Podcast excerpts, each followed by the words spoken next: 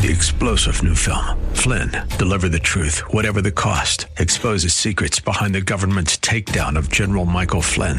Flynn knew what the intel world had been up to. He ordered the first audit of the use of contractors. This set off alarm bells. He told the truth. He was the most dangerous person for Donald Trump to hire. They had to get rid of Flynn. Flynn, deliver the truth, whatever the cost. Available now. Watch it today. Go to salemnow.com. Salemnow.com. And now back to Lifeline with Craig Roberts. All right, we're back to the conversation. Pastor John Jester today in studio with us, senior pastor Watsonville Christian Church. You, of course, hear his musings uh, weekly here on KFAX. Affectionately, sort of the uh, the Paul Harvey of Christian radio. Uh, you can check out, by the way, more information about the church ministry online at WATCC. That's abbreviation for Watsonville Christian Church. WATCC org. We were talking before the break Pastor Jester, about um, the importance of the word, mm-hmm. and that if you have the word in you, there's a sense of empowerment, there's a sense of encouragement. Um, I'll, I'll, never forget uh, multiple experiences in life, but one that comes to mind many years ago, and being in a position where I was stuck. Uh, I needed God's delivery, and I didn't have a Bible with me. There were no cell phones in those days. So all I had to rely on was scripture that I had read and had memorized. Mm. Some intentionally committed to memory, and others that just God helped plant in there. And to begin running through my mind all of those scriptures and the tremendous encouragement that it gave me to get through the set of circumstances um, in that moment. And you know the Bible says that you know, Thine word have I hid in my heart that I might not sin against Thee. Mm-hmm. Talk to us for a moment about the importance of, and particularly in a day and age when everything is about the cell phone and video, mm-hmm. and the notion of reading a book, a newspaper anymore, mm-hmm. is more and more going by the wayside. Um, I've got a library at home that has thousands of books in it. I bet we could find most people today that don't have a single book at home. How important is it to study and read God's Word? Incredibly important. And like you say, uh, Craig, memorizing words memorizing the scriptures is so helpful.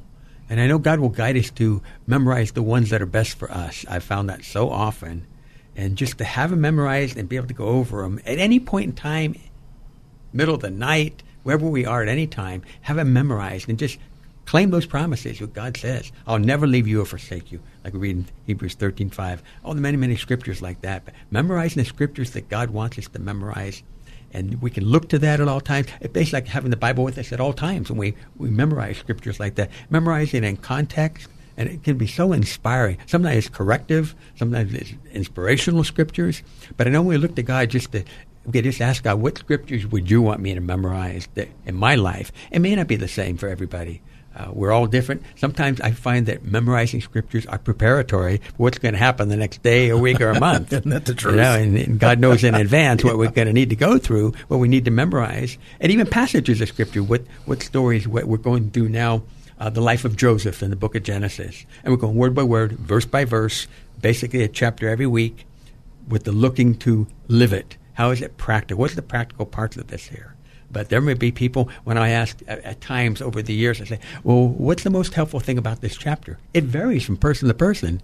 You know, maybe my most important point is not theirs. And, and we just pray for people to hear what God wants them to hear. And it's amazing how God's scriptures will do that. And what's amazing about the Word is not only is there much history to be learned, and and uh, context for our relationship with Him, but the Bible can be a manual for day to day living, a manual for child rearing, a manual for relationships, a manual for how to conduct yourself in business, a manual for how do you deal with a cranky boss, a manual for how do you improve uh, your own mindset, a manual for if you have times when you're an insomniac and can't sleep, a, a manual for the times when you're struggling with uh, sin in your life, whatever it might be that's besieging you. The fascinating thing about the scripture and God's wisdom, that though yes, God used man to pen those words. They were fully inspired by him. And every bit of it, as Scripture says about itself, is worthy for correction and for reproof mm-hmm. and encouragement. and I think the one thing that, that scares some people off, particularly younger believers, they pick up the scripture and say, Boy, I got got through Genesis okay and Exodus and by the time I got to Leviticus I thought, What is this? uh, there there perhaps can be a tremendous relief if a person takes with sort of a, a systematic approach to Scripture. I, I, was taught many, many years ago um, by a pastor that I sat under that said, if you're going to try to sit down at this and think like you're reading Tolstoy's War and Peace, how many chapters can I just get through before I fall asleep? You're taking the wrong approach. Try a chapter, take a chapter out of the Old Testament a chapter out of the New Testament. Maybe add in there um, a psalm every day, uh, or a proverb every day, rather, and then a psalm or two. So, chapter of Proverbs and a couple of of um, uh, chapters in Psalms, and that gives you a nice cross sectional balance of Scripture so that by the time you've made your way through the entirety of the Old Testament and you've arrived at the book of Revelation at the end, and you're ready to start over again, God has been using all of these nuggets and and putting into context. You know, in the Old Testament, Christ concealed, in the New Testament, Christ revealed, and and to understand how all the, the, the pieces of the puzzle, so to speak, of the story of mankind and his relationship with God come together. Do you think taking that kind of approach, where it's more bite sized. You're not like you're on a marathon here to try to see how many chapters you can consume, but rather how much you can reasonably read, ponder, meditate, digest, and then come back the next day. Absolutely. I find one of the things very helpful. I, I have people have suggested different ways of reading through the Bible. I think the very best way I have found is just ask Christ how He wants you to read through the Bible, and it may be very much like you said, exactly that way. That's a very popular way, and also how much to read. Uh, sometimes you might want to read more chapters, sometimes less. Sometimes I had a pastor years ago told me sometimes he just takes a proverb a day and spends the whole day thinking mm-hmm. about how to live it and put it into practice. And sometimes what you read might be so deep or so apropos to you and where you're at that that particular uh, paragraph or a few verses that's all you need because that's more than enough to really chew on for the day. Absolutely. Yeah, absolutely. Yeah, we're all individuals and, and the wonderful thing is that God, if we ask Him to guide us, He's going to guide us. He'll guide us to know what to read and study, how much, how little, exactly how to go about it. But yes, sometimes we may want to read the same scriptures over and over again, whether it's just a verse or a story or something, but it's really hitting home. You know, and, and that's one way to really memorize things because it's really applying to what we're going through in our life. It's real. You think, wow, God has just talked to me through this word here. I prayed for his guidance and I'm getting my answer right through this book in front of me right now. And you may want to go over that over and over again. And that's, as you mentioned before, sometimes we end up memorizing things without intentionally memorizing things. How early of an age do you think parents should begin to teach their children to engage in their own personal Bible study. I know a lot of families will will do sort of a family Bible study mm-hmm. together, and dad will read two or three passages, or the kids will take turns reading. But in in, in terms of instilling upon children the importance of their own time in the Word, how early should that begin? I think that's a great question. Um, goes back to a little young lady we had in our church many, many years ago. She was only six years old, and she was taught by her parents how to pray. And I thought that that was a great way to do it, like we all do. Lord, what do you want me to read? Here's my here's the Bible I have. Lord, what would you want me to read? And it helps develop a personal relationship. And I think really they realize God's so real when He's guiding them to scriptures that are really applied to what they're going through in their life, even as a child. So I think just asking him, you know, guide him to pray first and say, Lord, what do you want me to pray? And and listening to God and realize God can guide you at any age. You have a willing heart; it'll show you what to read and study. And some kids are better at reading than others, but just having them ask, ask the Lord, or what do you want me to read and study? Is it appropriate, and, and now I'm, I'm going to get into potential controversy here, is it appropriate to look at um, Bible translations that might be a little bit friendlier, so to speak, uh, for um, one's either level of spiritual maturity in Christ or just uh, age appropriate. And, and, I pose that question because when I first came to Christ, and this would be in the 1970s, so at the time the Jesus movement was very much uh, in vogue, and there had been a couple of big national outreach campaigns. One was the I Found It campaign, everybody had bumper stickers uh, and whatnot. And then there were campaigns that engaged in mass distribution of Scripture. And I'll never forget, just prior to coming to Christ, coming home one day and finding a Bible placed on the front door, Good News for Modern Man. Mm-hmm. And uh, I didn't really have any interest in Bible reading. I was raised Roman Catholic. We had a copy of the Douay version of the Bible. We had the big heavy one that was sort of the coffee table Bible, and, and those were to look at. That wasn't for reading, that was for looking at. Right? Sitting there, that's it. Uh, and a great place to press flowers, as I recall. Uh, when I came to Christ, I remembered a copy of the Good News for Modern Man that I had uh, squirreled away in a drawer and I pulled that Bible out and I absolutely devoured it. And uh, for me at the time, now since then I've I've become a King James version guy. As I like to joke, it's the Bible that that uh, that Moses wrote and Paul preached out of, or Jesus preached out of.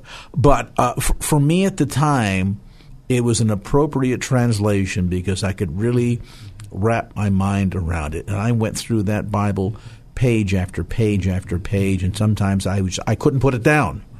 Later on, again, I, I, I think I spiritually graduated, so to speak, to to uh, uh, to more serious versions, and I and I'm, I'm, a proponent of, of the King James version today.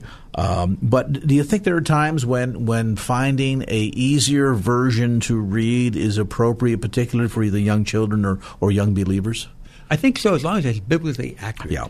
And I think just put it in there. And there's some things I'll say that good news for the modern for modern man is not on the top of my reading list today. I wouldn't recommend it uh, for complete accuracy. Uh, so you do have to be cautious about that. Absolutely. And the uh, book, uh, How to Read the Bible for All It's Worth by Gordon Fee and Douglas Stuart, uh, they address translations, and they have a beautiful chart in there about which ones are closest to the original manuscripts and they have two that are word by word, and a couple other two they recommend that are thought by thought, and they have others a little farther off, you know, farther off the mainstream. But it's very, very helpful to see that. And the ones they had, I think, um, the NIV and uh, today's English version were the thought by thought, and the English Standard Version uh, was the word by word, and the New American Standard Bible.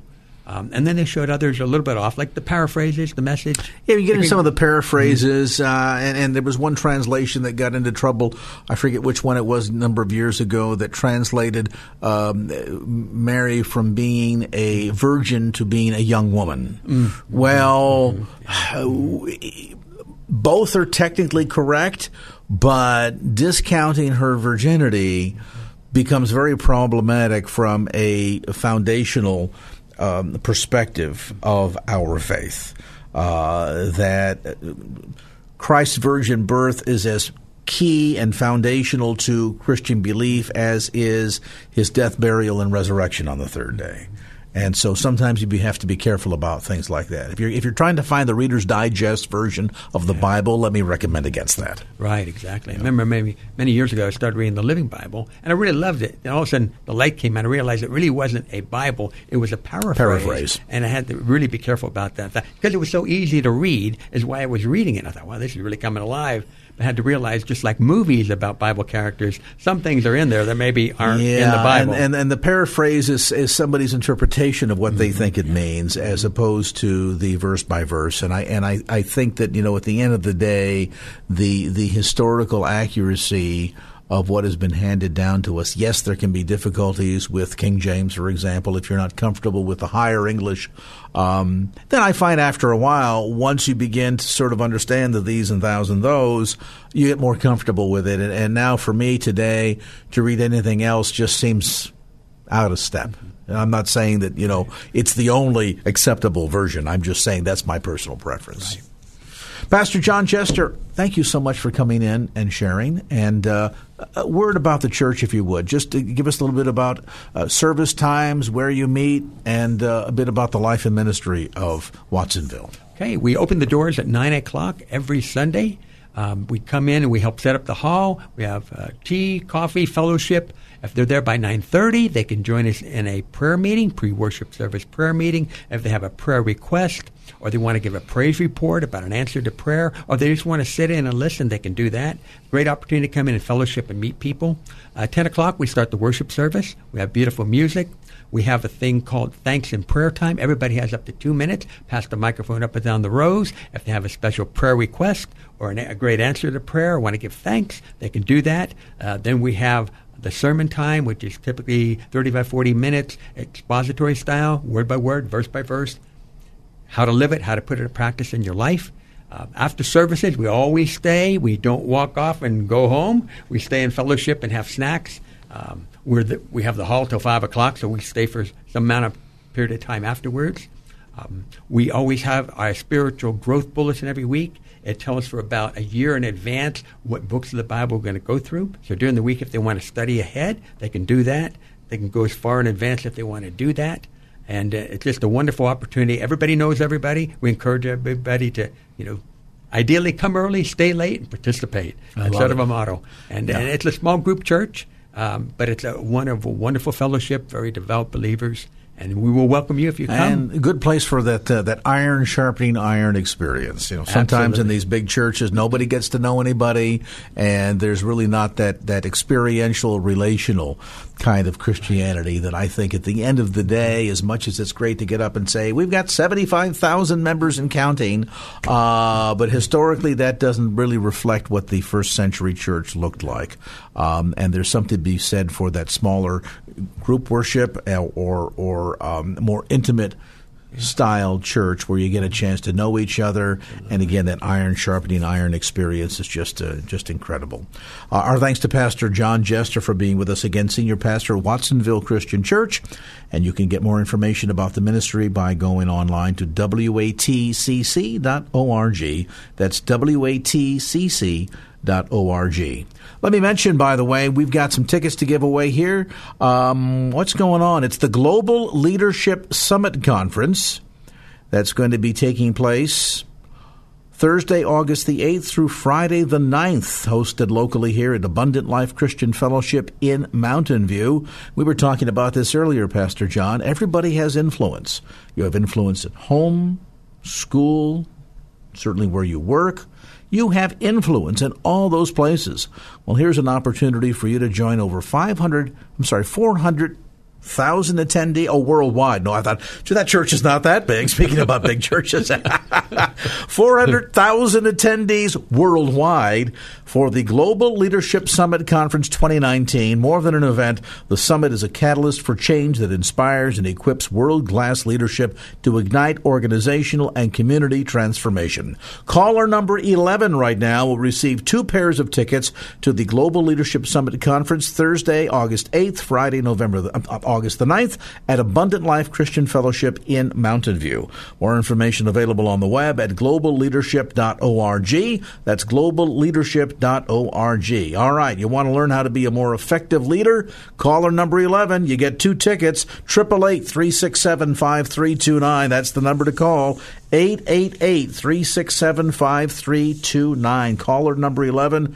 Pair of tickets are yours. Enjoy this special event at Abundant Life Christian Fellowship Thursday, Friday, August 8th and 9th. Caller number 11. 888 FORKFAX.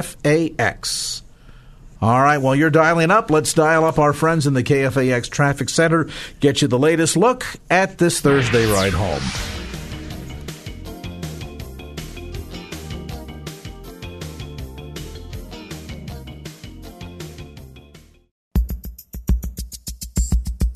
And now back to Lifeline with Craig Roberts. I've shared with you before my experiences in India. I always I found it fascinating to go into a Hindu temple for the very first time and there's much pomp and circumstance, and you're required to take your shoes off, and so on and so forth. And if you've never been in one, it's fascinating because a Hindu temple, at least the ones that we visited, was not a single altar to one god, but in fact it is a an almost large courtyard like affair with multiple altars to multiple gods within the the deist system of Hinduism. There's 33 million different gods.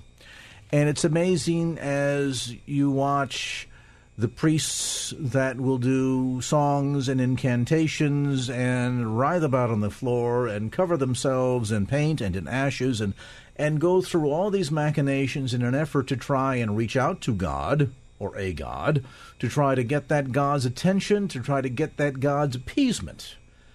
And it really is heartbreaking from a Christian perspective to walk through there and see all of this, and you can you can sense about you uh, demonic presence all around, and the depravity of man, and it's heartbreaking because all of this effort that goes forward and try to reach up to God and somehow connect with Him and appease Him, and yet we know from the story of the Bible that in reality God came down.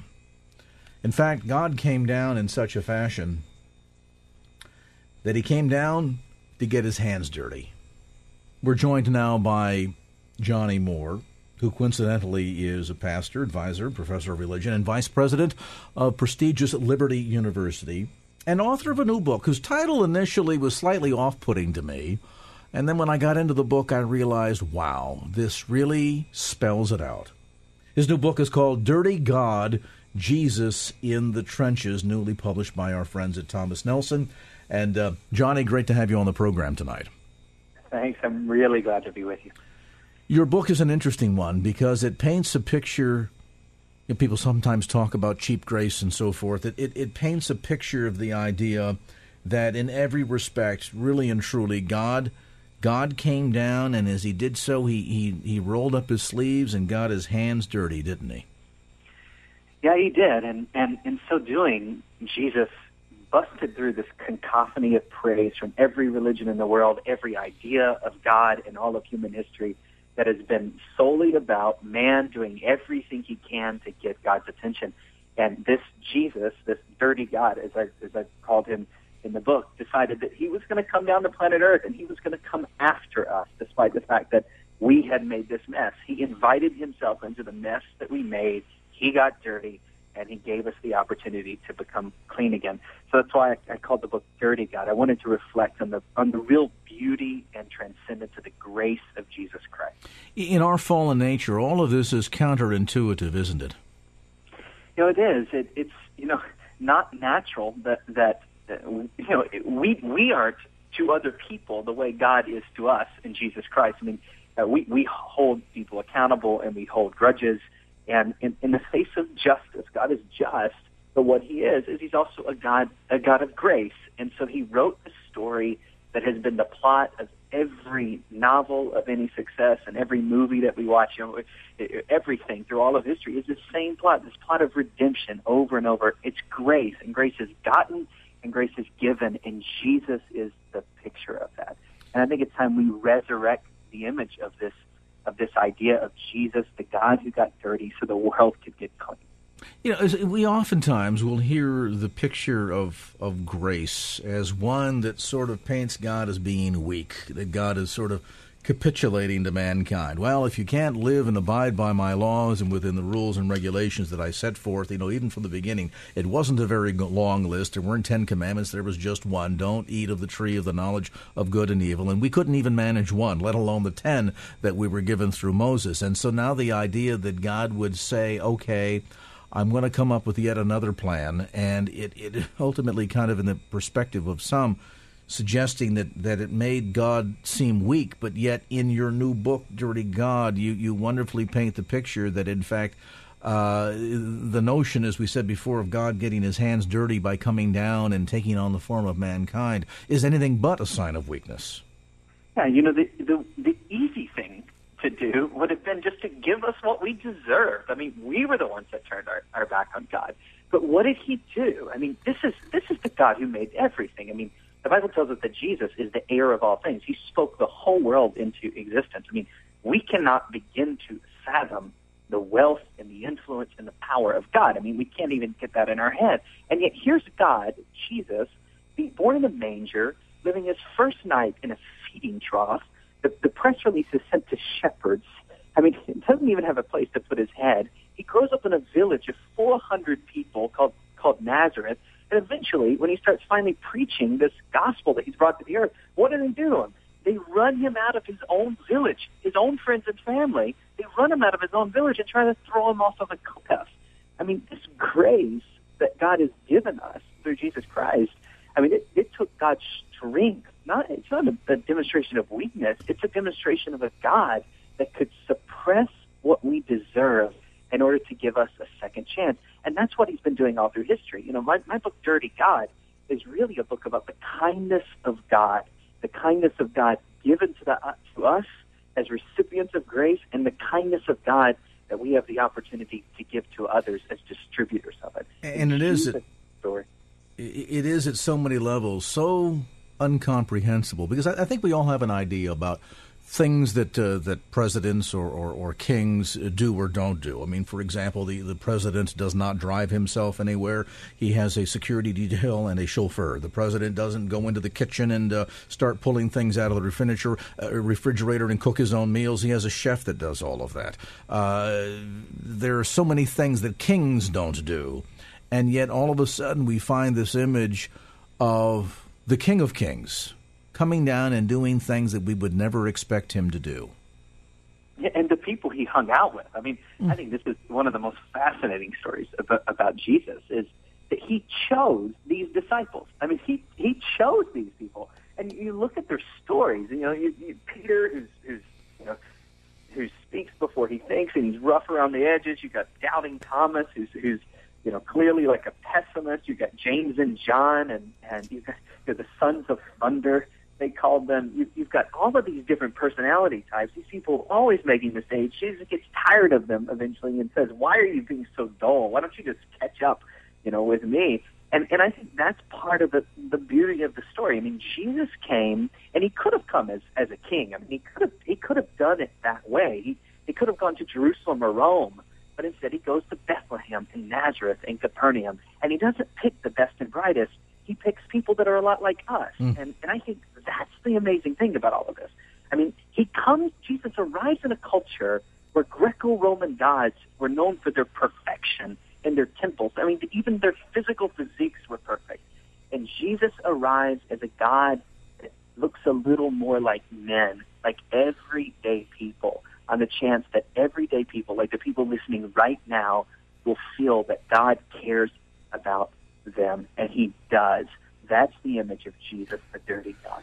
And what a what a poignant way in which to, to get that point across. I mean, you, you, as you were talking about the picture of the disciples and this this this ragtag group, most of whom most most decent fathers uh, that care about their daughters would, would would hardly allow your daughter to date any of these guys, let alone look at this group and say, as very God himself, I have selected you to take my message of reconciliation and restitution and forgiveness to an entire world.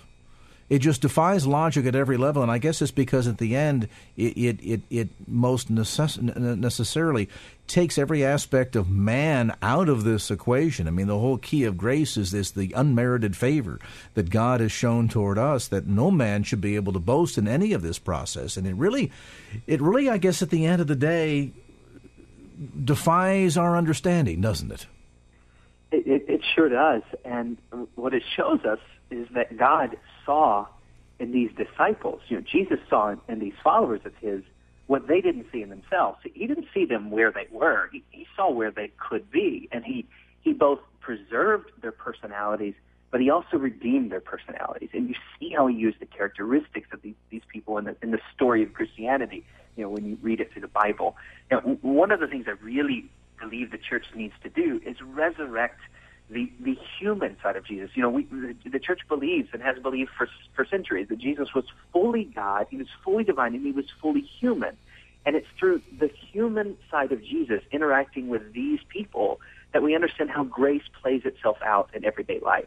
And what we discover very quickly is that the least likely people are the people that God uses in the most profound way in his story of bringing redemption to the earth. I mean, probably the person listening, even to our conversation now, that feels like they're the person least likely to be used by God to do something is maybe the most likely person because because our God is a God who takes joy in giving grace to people and using them in ways they can't believe. So the doubting apostles, you know, Peter, who denies Jesus three times, ends up becoming the apostle that Jesus allows to preach the Pentecost sermon when thousands of people put their faith in him. So not, not only using not not only using the, the least likely individuals, but but just as importantly, and, and I'll have you go into detail on this, Johnny, after the break to to help illustrate God's willingness to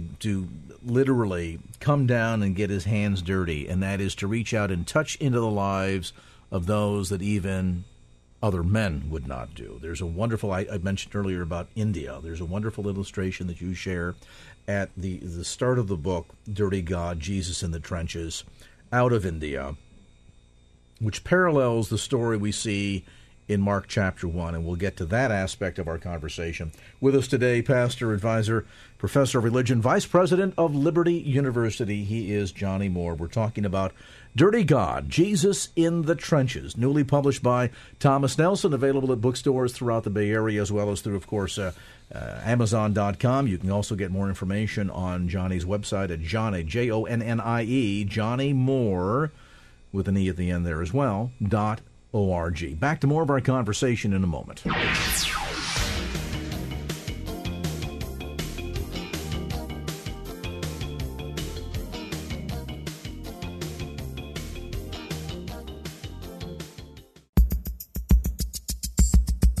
And now back to Lifeline with Craig Roberts. And back to our conversation. Johnny Moore is with us tonight. He is author of Dirty God, Jesus in the Trenches, also serves as vice president of Liberty University. You start the book out, and I, and I think it sets up a wonderful illustration um, of the whole scene going on in Mark 1 and 41. And, and I think it wonderfully helps us better understand, and, and maybe you can kind of bring this into the modern day, if you would, Johnny just how significant it was as Jesus interacted with the leper. You know, we, we don't really understand this in our, our modern time because we, and particularly in the United States, I mean, we don't have these kinds of fear-inducing uh, uh, diseases to the degree that it was in the in the first century. But um, in the first century, I mean, when when someone had leprosy, when they arrived inside of a town, if they even came into a town, they had to carry a bell with them, and they had to ring the bell. They had to announce themselves as a leper. I mean, if you saw a leper at the end of the road, you would go grabbing your kids and run to the other direction. And so, can you imagine when Jesus, in this like show-stopping moment, decides that the lepers are the people he cares about. The lepers are the people that he wants to go extend his grace and his mercy to. I mean, Jesus goes and hangs out with lepers. In fact, there's this wonderful story everybody's all, all heard about, where where the uh, where Mary is washing Jesus' feet with her hair. But what people don't realize very often is that story took place in the home of a guy named Simon the leper. And I think this is a wonderful demonstration of the of the attitude that Jesus had when he came down to planet Earth. I mean, he was after those that society had rejected. He was after those that were on the on the fringes of society. It wasn't to the exclusion of others. I mean, he he came for everyone. But the show-stopping moments in the gospel, if you read them within their cultural context, is when Jesus goes to the people that no one wanted to talk to and no one cared about. Jesus knew what it was like to be rejected. He was rejected because of his message, but he reached to the rejected ones with grace and mercy and the gospel. And can you imagine that hopeless leper when finally they were healed for the power of God. I mean, this was an amazing, amazing moment. Uh, it's no wonder Jesus became quickly famous. I mean, he was the God that went and spent time with those that no one cared to spend time with.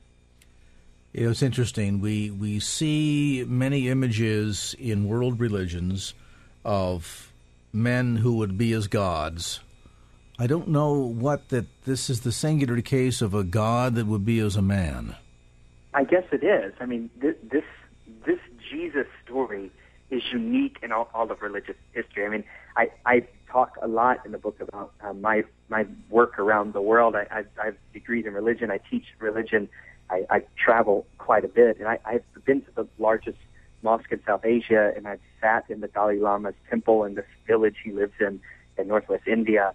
I've I've been to the holiest Hindu and Buddhist places in in, in South Southeast Asia. I've studied all of these religions, and the one story of everyone that's following a different path is they're trying to get God to pay attention to them. They're ringing their bells as they go into the Hindu temples.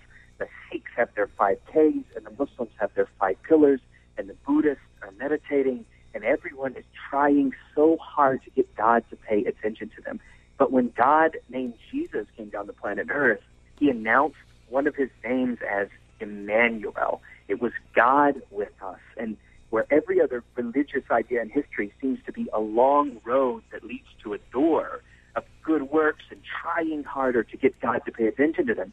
The story of Jesus is a door that leads to a long road. The way to Jesus is an easy path because Jesus isn't the God that dropped the ladder, for, the ladder from heaven for us to climb up. Jesus is the God that dropped the ladder from heaven for him to climb down to grab us and take us back with him. And as you point out, in so many cases of world religions, it's about either not calling attention to yourself, certainly uh, big within Hinduism. I mean, in, in some cases, in some Hindu sects, uh, to even compliment um, how beautiful the child might be is looked on with, with, with great fear and embarrassment, at least that you draw the ire of a jealous God. And so the notion of trying to appease or avoid God uh, and his wrath in so many ways is, is inherent to all, virtually every major world religion. And yet here is one where it's not a matter of what we need to do for God, but rather what God has done for us. That, as Scripture reminds us, while we were yet sinners, Christ came to die for us. That through that substitutionary work on the cross, we might be able to find forgiveness and reconciliation, and then restoration of a relationship with the very Creator of the universe. It's a fascinating read, and I think one that brings great perspective on this topic. Even though perhaps the title you might go, wait a minute, uh, it is true in many hands. Uh, it's amazing to see that God came down to get his hands dirty. The book called Dirty God Jesus in the Trenches, again, newly published by Thomas Nelson, available through Amazon.com, bookstores around the Bay Area, and of course through Johnny's website at jonniemoore.org. That's J O N N I E M O O R E dot org. Jonnie, it's been a delight and an education to have you with us today. We'll hope to uh, visit with you again soon. Thanks. My, my pleasure. God bless you. God bless you, brother. There's Johnny Moore again, Vice President of Liberty University. Dirty God, Jesus in the Trenches.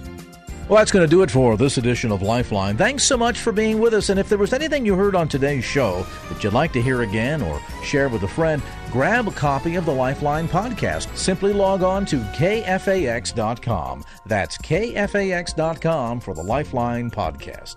Our producer is Wanda Sanchez. I'm Craig Roberts. Till next time round, remember just don't keep the faith, get out there and share it, and make it a great evening. So long.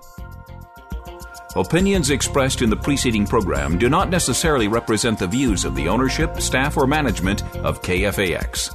Copyright Salem Communications, all rights reserved.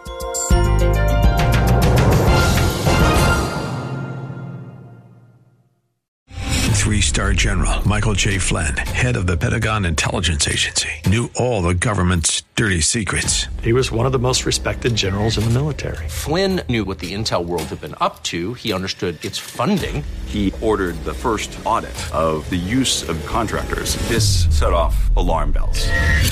The explosive new documentary, Flynn, Deliver the Truth, Whatever the Cost, and covers the facts behind this scandal. Flynn told the truth. He was the most dangerous person for Donald Trump to hire. I find out the worst enemy that I'm going to face in my life is right here in America. They took my assessment and they wanted me to change it. And I was like, I'm not changing it. They had to get rid of Flynn. With in depth interviews, archival footage, and never before seen personal records of the man behind the headlines. I just felt like I was drowning. Flynn, deliver the truth, whatever the cost. Available now. Watch it today. Go to salemnow.com. Salemnow.com.